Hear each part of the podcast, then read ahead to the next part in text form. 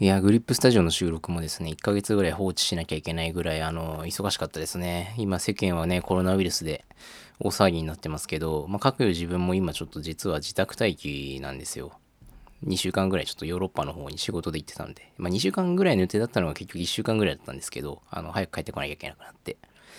ていうわけで、まあちょっとこの期間っていうのは家の中で時間を使えるので、ちょっとグリップスタジオもね、バンバンやっていきたいなと思っております。まあ、というわけで、グリップスタジオ第6回ですね。えー、まあ、この番組は僕、稲川が日常感じたことなど、まあ、好き勝手お話ししていく番組です。えー、気になる方は1回目から5回までの放送も聞いてみてください。まあ、今回はですね、あの、実はこのやってない期間に結構、僕家の中の整理をしたりとか普段使ってる持ち物を買い替えたりとかっていうことを結構してたんですよ。やっぱ海外とかに仕事で行くようになったっていうのもそうだし、あの仕事が変わってある程度時間が経ってきて、普段自分がこう家での過ごし方をこうしたいなとか、家ではこういう風なことしたいなっていうのがちょっとまあ浮かんでくるようになってきて、まあこのグリップスタジオなんかもそうですけど、まあそういうところでちょっとこう今までの使ってたものだとそこにフィットしないなっていうものも増えてきたので、まあ結構いろんなものを変えました。でね、ちょっとそれが渋滞しすぎちゃって何から話そうかっていう感じなんですよ。まあ、今ね、こうやって音声撮ってる実はマイクも買い替えて、前使ってたのは Amazon の本当2000円もしないぐらい安いやつは使ってたんですけど、今回ちょっと奮発して、あの、Zoom の H1N っていう、まあ、この界隈というか、この手のものの中ではかなり有名なものだと思うんですけど、っていうのに買い替えました。まあ、ちょっとそのレビューは今回今使ってる状態なので、また後日していきたいなと思うんですけど、その買ったもの紹介シリーズ的な中で最初にちょっと今日紹介したいなっていうのが、お財布ですね。まあ、長らくですね、あの、革の長財布を使ってたんですよ。もう5年ぐらいですかね。買って手元に来たのが多分2015年の頭ぐらいだと思うんで、まあ5年ぐらい使った財布なんですけど、今回買ったのが、その革の長財布からかなりちっちゃくなってですね、あの、プレッソという小さな財布になってます。まあ、どういう財布かっていうとですね、あの、株式会社ドリップって言って、えっ、ー、と、マドリップっていう株式会社の説明をすると話が長くなるんで、ちょっと概要欄とかからリンクで見てほしいんですけど、まあ、あの、今って結構キャッシュレスの時代で、まあ、そんなにやっぱ現金を使わなかったりとか、まあ、カードもそんなにたくさん持ち歩いたりっていうことはないじゃないですか。まあ、iPhone とか Apple Watch でも会計できたりもするので、まあ、っていう時代にマッチした財布だなっていうふうにやっぱり捉えられてるんですけど、これがね、本当に良かったので、ぜひ皆さんもね、あの生活スタイルに合う方は取り入れてほしいなと思っています。で、まあ、どういう財布かというと、三つ折りの財布なんですよ。で、畳んじゃうと、実は名刺入れより小さいです。今、触りながら喋ってるんですけど、あの、そうなんです僕、手元にある名刺入れよりも、この財布が今小さいっていう状態で、まあ、厚みもね、かなり薄くて、まあ、僕、あんまりカード入れてないのもあるんですけど、あのやっぱり名刺入れよりコンパクトに財布持ち歩けるようになりました。で、入れれるポケットとしては、まあ内側にね、全部揃ってるんですけど、まあカードを収納する口が、えー、3口、まあここに各2枚ずつ入れることも可能なので、まあ計6枚まで。ですが、まああんまり入れすぎないのを推奨していると。まあそうするとそもそもこの財布買う意味もね、ないですしね。あとは一応の小銭入れが1箇所ですね、ポケットついてます。ここもね、あんまりたくさん入れちゃうと、結局コンパクトな財布っていうコンセプトからだいぶ外れてきちゃうのでね、僕はあんまり小銭はなので最近は持ち歩かないようにしてます。今はね、たまたま170円入ってるんですけど。で、あとはお札を入れるとこですね。これ2つ折りとかだと入らないので、3つ折りにして入れる感じになりますね。まあ、そんなそういう財布なんですけど、まあ、なんでね、こんな財布にしたかっていうと、やっぱ海外行く機会増えて、長財布持ち歩くのってちょっと怖いんですよね、やっぱり。で、できるだけ自分から肌身離さずそういう貴重品を持ち歩きたいんですけど、長財布って結構場所を取るし、あの、カバンの中でね。まあ、かといってポケットに刺しとくっていうのもちょっと怖いなっていうのがあるんですよね。いろんな貴重品というか、まあ、身分証明書とかも入ったりするので、っていうところで、あのまあ、財布もっとちっちゃくしたいなって、そもそも財布って今そんなに使わんし、みたいなことも多かったので、まあ、皆さんご存知かわからないですけどね、僕今 iPhone と Apple Watch と使ってて、結局一番使う財布って今何かっていうと Apple Watch なんですよ。まあ、普段日本でも今結構キャッシュレスの会計できる場所増えてきて、まあ、 QUICPay とか iD とかね、っていうので会計できるとこ増えてきたので、まあ、基本的に Apple Watch。で、それができない時に、まあ、カードだったりとか、まあ、で極力カードですね。あの、現金を極力使いたくないっていうのがあるので、今もね、財布の中現金2000円しか入ってないんですよ。これちょっとさすがに少なすぎるんですけど、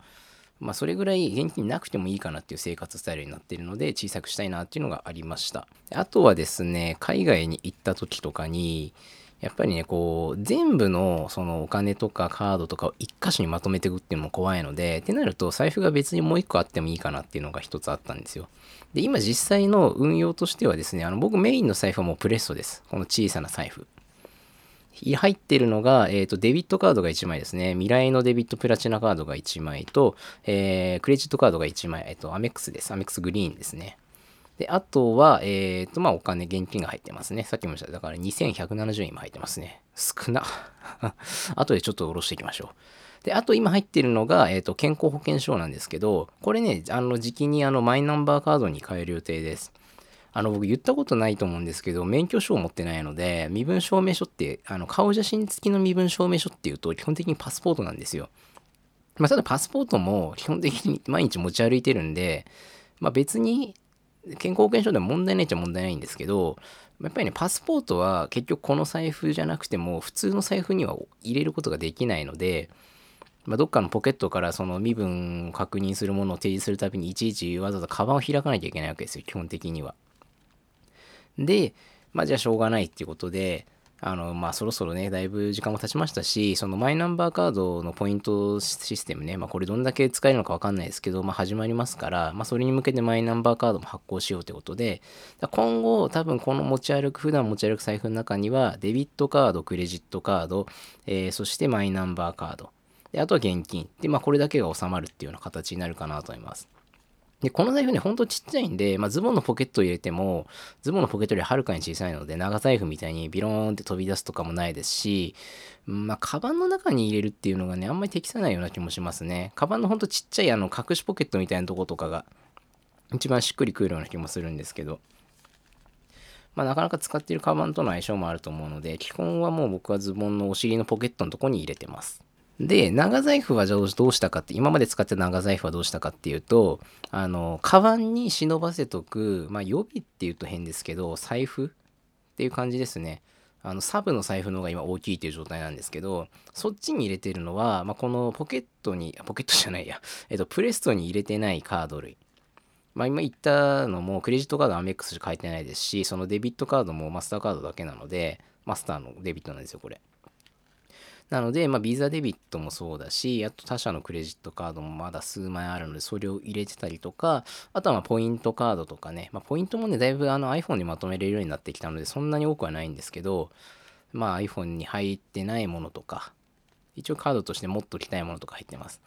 あと財布の中に入れてるもので言うと、これも最近ね、あの、まあ、これ多分紹介はしないですけど、最近入手したものとして、えっ、ー、と、プライオリティパスってあの空港のラウンジとかが使える、えー、ものと、あとは、えっ、ー、と、なんだっけ、あの、エクスプレス予約の、エクスプレスなんとか会員だっけ？ちょっと忘れちゃったけど、ですね。あの、新幹線とかも乗る機会そんなに多いわけじゃないんですけど、まあ、それと、プライオリティパスタのアメックスのね、あの、アメックスだと使えるので、まあ、ちょっと申し込んでみました。まあ、そういったものとかが入ってます。で、あと忘れちゃいけないのが、えー、っと、日本以外の通貨がその長財布に入ってます。まあ、日本以外っていうとあれなんですけど、海外に行った時にも基本的に僕が持ち歩く財布に関してはプレストなんですよ。この間ノルウェーに行ってきた時もあのプレスト持ち歩いてたんですけど、その時はノルウェークローネってノルウェーの通貨が入ってました。で、日本円はどこに行ってたかっていうと、その長財布の方にあの忍ばせときました。っていう感じで、結構その国その国で使う通貨が変わったりするので、まあ、そういう通貨をあのいちいちこう日本帰ってきたからじゃあ換金してっていうのもめんどくさいし、まあ、かといってなんかそれ用のバッグを用意していちいちなんか整理するのめんどくさいんでじゃあまあ普段使ってる財布のサブとして使うこの革財布に入れとこうっていうのが、まあ、最近の使い方ですね。まあ、今現在実はあのノルウェークローネは使い切っちゃったのであの細かい会計で持っててもしょうがないなと思って使っちゃったので、まあ、現在僕のその革財布に入ってる現金っていうのは、まあ、ユーロだけですね。プレストの方には日本円が入ってます。ただね、あの、今までいろいろ話してきましたけど、やっぱね、プレスト買った後も結局一番使ってるのは Apple Watch なんですよ。やっぱ極力ね、財布出すとかっていうのはめんどくさくて、で、その財布出すときには、まあ、さっとこういうポケットに忍ばせられる小さな財布からスッと出して、で、カードでさっと会計してっていうのが一番いいかなって思いますね。で、まあ、その中でね、あの、今小さい財布って結構流行りというかいろいろ出てるんですけど、やっぱね、プレッソのいいとこはね、革の質感がすごくいいんですよ。まあ実物作るまで正直わかんなかったんで、どうなんだろうなって思いながら買った部分あったんですけど、実際こう手に取ると本当にね、革の質感すごい好みで、僕買った色はね、アメリカーノっていう色なんですけど、これいいですよ。あの、なんて言うんだろうな、まあ、深入りのコーヒーが好きな方とかはね、好きな色だと思いますよ。あの、豆ひで飲む人はね。うん。で、まあ、この財布最初も言いましたけど、あの、株式会社ドリップさんのプロダクトで、まあ、プレイギー銀座さんが、えー、作っているっていう財布ですね。今はね、なんかあの、もうちょっと革の質感がいいも質感がいいっていうか、もうちょっと革、上質な革を使ったものとか、あの、象革使ったモデルとかも出てたりしますし、あとあの、チップっていう小銭入れも、革の小銭入れも出てたりして、まあ、実は今ね、それ欲しいんですよ。小銭入れじゃなくて SD カードを入れたいんですけど、まあ、そんなのもあったりとかね、あの、株式会社ドリップが出してるプロダクトって僕結構好きなんですけど、全部が全部変えてるわけじゃないので、まあ、やっぱちょっとその中で一つね、まず手に取ってみたかったのがこのプレストですね。はい、というわけで、まあ、今日は財布の話でした。えっ、ー、と、まあ、他にもね、買ったものいっぱいあるんでね、ちょっとこれを順次紹介していきたいなと思うんですよ。ただね、僕、これ多分ね、以前の放送でも言ったんですけど、レビューっていうよりは、基本的に僕のね、今使ってますよ。こんな感じですよっていうような感じなんで、まあなんかちょっと買うの悩んでる商品があった人にたまたま、あ、そんな使い方してんだ、みたいな。感じがマッチしてくれたらいいなーっていうぐらいで喋ってますんでね、まあ、気楽に聞いてもらえればいいなと思います。